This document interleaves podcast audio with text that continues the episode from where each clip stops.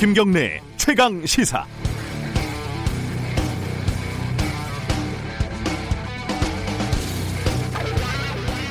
이재용 삼성전자 부회장이 구속이 되니만이 어, 채널A 재승인이 되니만이 검사장과 채널A 기자가 유착이 있니 없니 이 어지러운 상황에 참 웃지도 못할 시트콤 같은 에피소드가 하나 나왔네요. 이 와중에 채널A 쪽 관련 기자 중에 백 기자라는 사람이 얼마 전에 생일이었는데 삼성 쪽 홍보 라인과 회식을 가졌다고 합니다. 자랑스럽게 기자 본인이 SNS에 올려서 알려진 일이고요.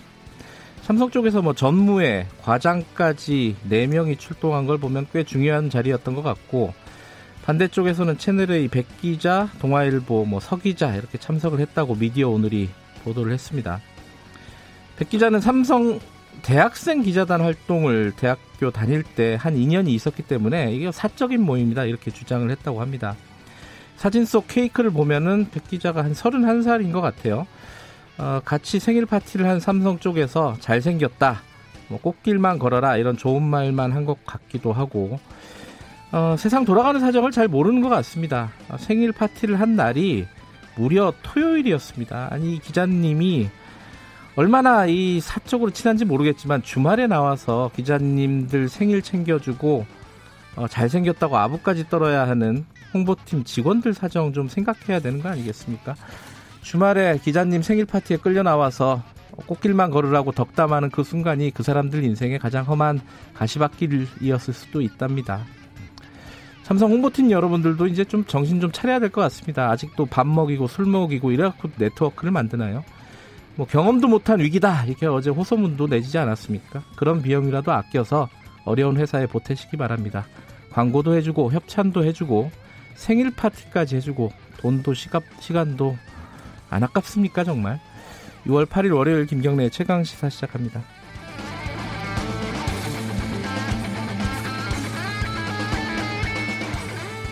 김경래 최강 시사는 유튜브 라이브 열려 있습니다. 실시간 방송 보실 수 있고요.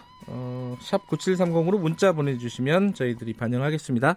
짧은 문자는 50원, 긴 문자는 100원이고요. 스마트폰 어플리케이션 콩 이용하시면 무료로 참여하실 수 있습니다.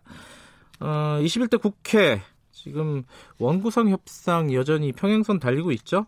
미래통합당, 더불어민주당 양쪽 차례로 1부에서 연결해 보고요. 2부에서는 박지원 의원과 함께하는 정치의 품격 김수민의 눈 준비돼 있습니다.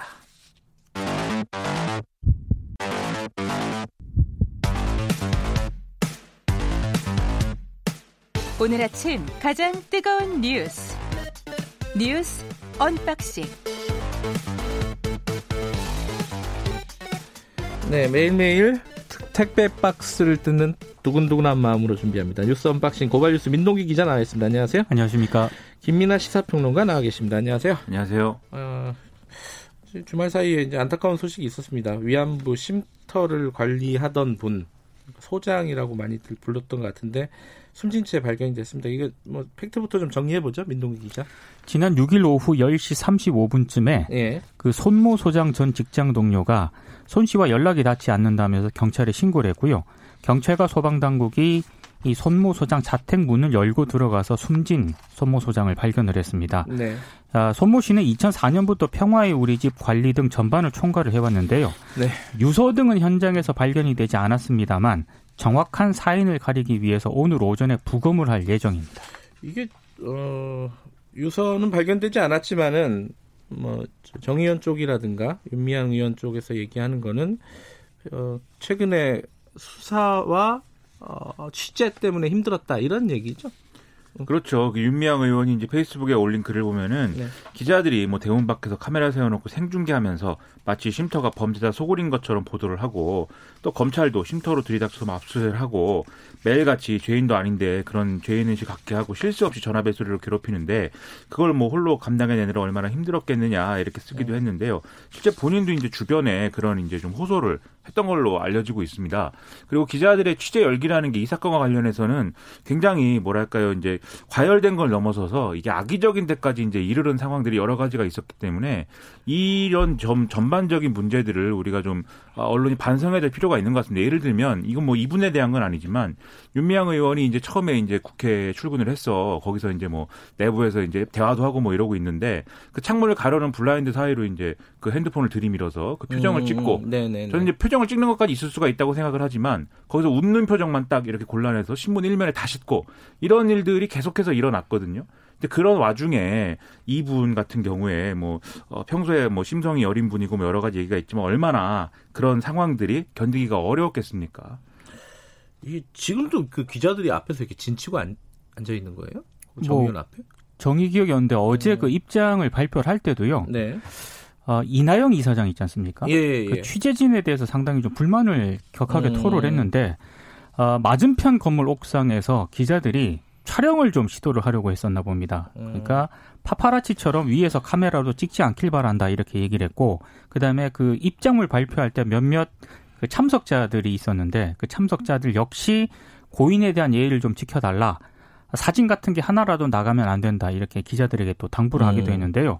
정의기억 연대가 성명에서도 이 손모 소장이 언론의 과도한 취재 경쟁으로 쏟아지는 전화와 초임종 벨소리, 카메라 세례로 불안한 하루하루를 보냈다. 이렇게 또 성명에서 공식적으로 언급을 하기도 했습니다.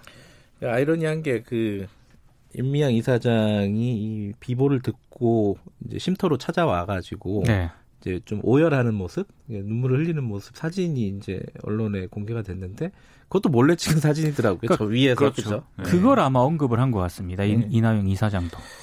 아, 참 이게 참 이 상황을 어떻게 받아들여야 될지 모르겠습니다. 이 그 손 소장이라는 분이 거의 뭐 10년 넘게 그죠? 한 20년 가까이 20년 가까이 예, 그 예. 할머니들을 돌보는 되게 어려운 일을 어, 그렇죠. 어, 도맡아서 했던 분이라고 하는데 이제 검찰은 근데 지금 이분을 수사를 하지는 않았다 이런 입장인 거죠, 그죠? 그러니까 사건과 관련해서요. 네. 고인을 조사한 사실도 없었고 조사를 위한 출석 요구를 한 사실도 없다. 음. 신속한 진상 규명을 위해 더욱 노력하겠다라는 그런 입장을 밝히기는 했습니다만, 네. 그러니까 검찰이 그 지난달 20일하고 21일 마포구 정의연 사무실하고요. 평화의 우리 집을 압수수색을 했거든요. 그러니까 이런 부분에 대해서 좀 심적 압박을 좀 느낀 게 아닌가 이렇게 추정이 되고요.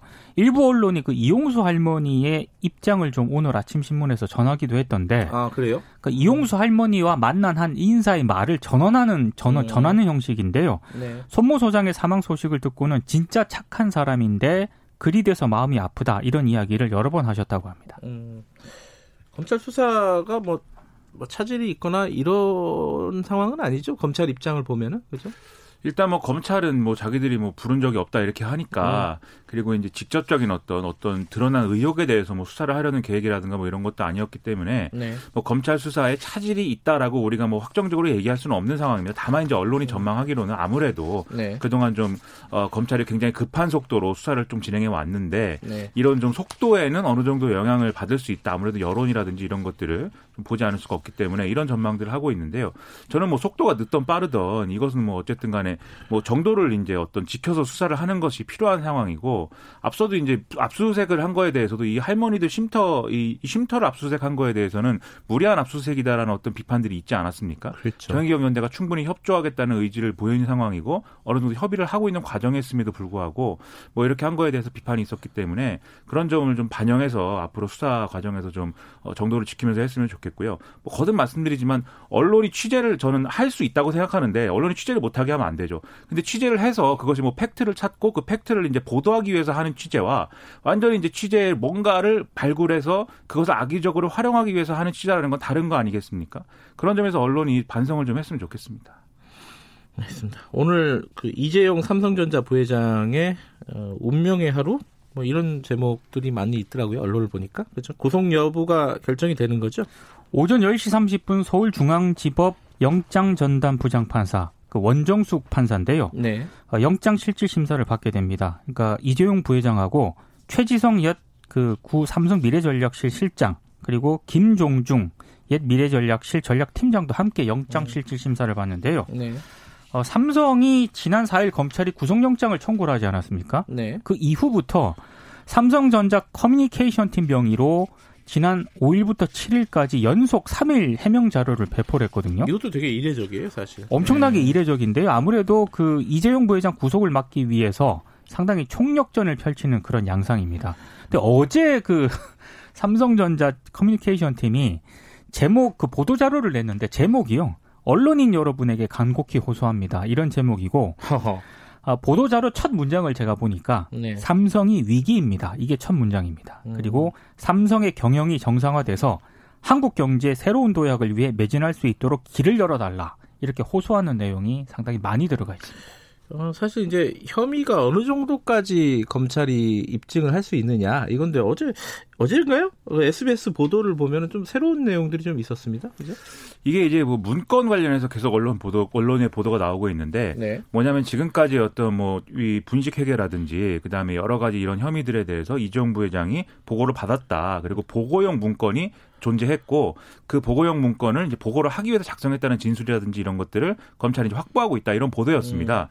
음. SBS가 어제 보도한 것은 이 문건 제목이 이제 G 프로젝트라는 이름이었다는 건데요. G 프로젝트. 네, G가 뭐 거버넌스라는데 음. 저는 처음엔 건담인가 그렇게 생각을 했는데 무슨 말도 안 되는 G라는 것은 왜 G지? 뭐 근데 하여튼 거버넌스라고 그, 그 무슨 뜻인지 잘 모르겠습니다. 근데 네. 아무튼 G인데 그래서 이 보도에 이제 보도를 제가 인용을 하면 삼성의 최고 인재들이 모여서 그룹 회사들을 이렇게 저렇게 활용하면 승계를 할 수 있다라는 프로젝트 G라는 작전을 짰다는 증거이다. 뭐 이런 음. 내용입니다. 그래서 여기에 보면은 뭐 앞서 말씀드린 혐의에 대한 내용도 있지만 이건희 회장이 이제 쓰러진 뒤에 삼성생명 지분을 매각을 해서 뭔가 상속세 재원을 마련해야 되는 거 아니냐 뭐 이런 계획도 있다고 음. 하는데 이렇게 해서 상속세 재원을 마련하는 건 좋은데 아무튼 이런 총체적인 승계에 관한 계획을 짠 문건이 있다. 그리고 그 문건에 나오는 일환이 이제 이제 뭐 분식 회계라든지 이런 문제다. 뭐 이런 이런 얘기입니다. 이 문건을 포함해서 이제 승계와 관련된 계획을 어, 이재용 부회장한테 보고를 했는지 그렇죠. 그리고 보고를 했으면 그 보고를 받고 지시를 또 했는지 그게 쟁점 이게 쟁점이겠죠 아무래도 네. 그렇죠. 음. 그 지금 뭐 삼성 측 입장은 아무것도 보고받지 않았고 아무것도 몰랐고 아무것도 안 했다. 그리고 지금 분식 회계라고도 하고 무슨 뭐 시세 조정이라고도 하고 뭐 음. 여러 가지 얘기를 하고 있지만 네. 그런 것들은 다 근거 없는 의혹이고 법적으로 올바른 일만 했다. 이게 이제 삼성의 음. 입장입니다. 아니 뭐 보고 받고 지시를 했는지 뭐 그거는 상식적으로 판단할 수 있는데 이제 증거가 있느냐겠죠. 그렇죠. 법적으로는 그렇죠. 네.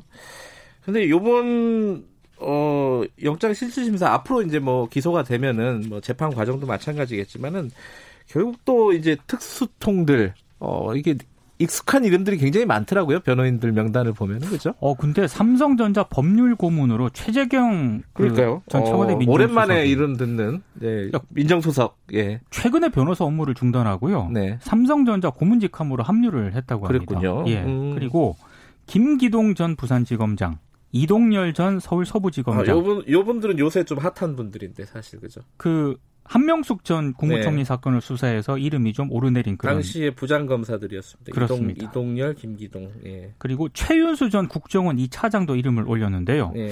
어, 굉장히 삼성 쪽에서는 전방위적으로 준비를 하는 것 같습니다. 최윤수 전 차장은 우병우 전 민정수석의 절친이다 이래가지고 뭐 아 그래요 보도가 많이 나왔었죠. 과거에 네, 네. 우병우 전 민정수석을 중심으로 검찰, 네. 국정원 그리고 뭐 이 수사기관이 다 장악하기 위해서 네. 최윤수 이 검사를 국, 정원 2차장에 이제 내려 보냈다. 뭐 이것 음. 때문에 말이 많았죠. 어, 뭐 삼성도 어, 가능한 자원을 다 동원할 것이고 그런 것 같습니다. 검찰도 마찬가지일 거고 오늘 일단 1차적인 어떤 뭐 판가름이라고 할까요? 음. 검찰은 아무래도 공격수 아니겠습니까? 네. 공격수들이 수비를 하고 있어서 저는 개인적으로 좀 불안합니다.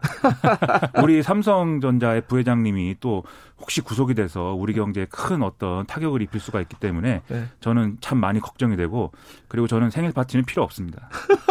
말도 안 되는 또 소리를 어를 이렇게 개그를 치시네. 아 근데 아직도 기자들하고 이렇게 생일날 만나고 술 먹고 그런지 전 처음 알았어요. 이거 되게 옛날 일이라고 생각을 했는데.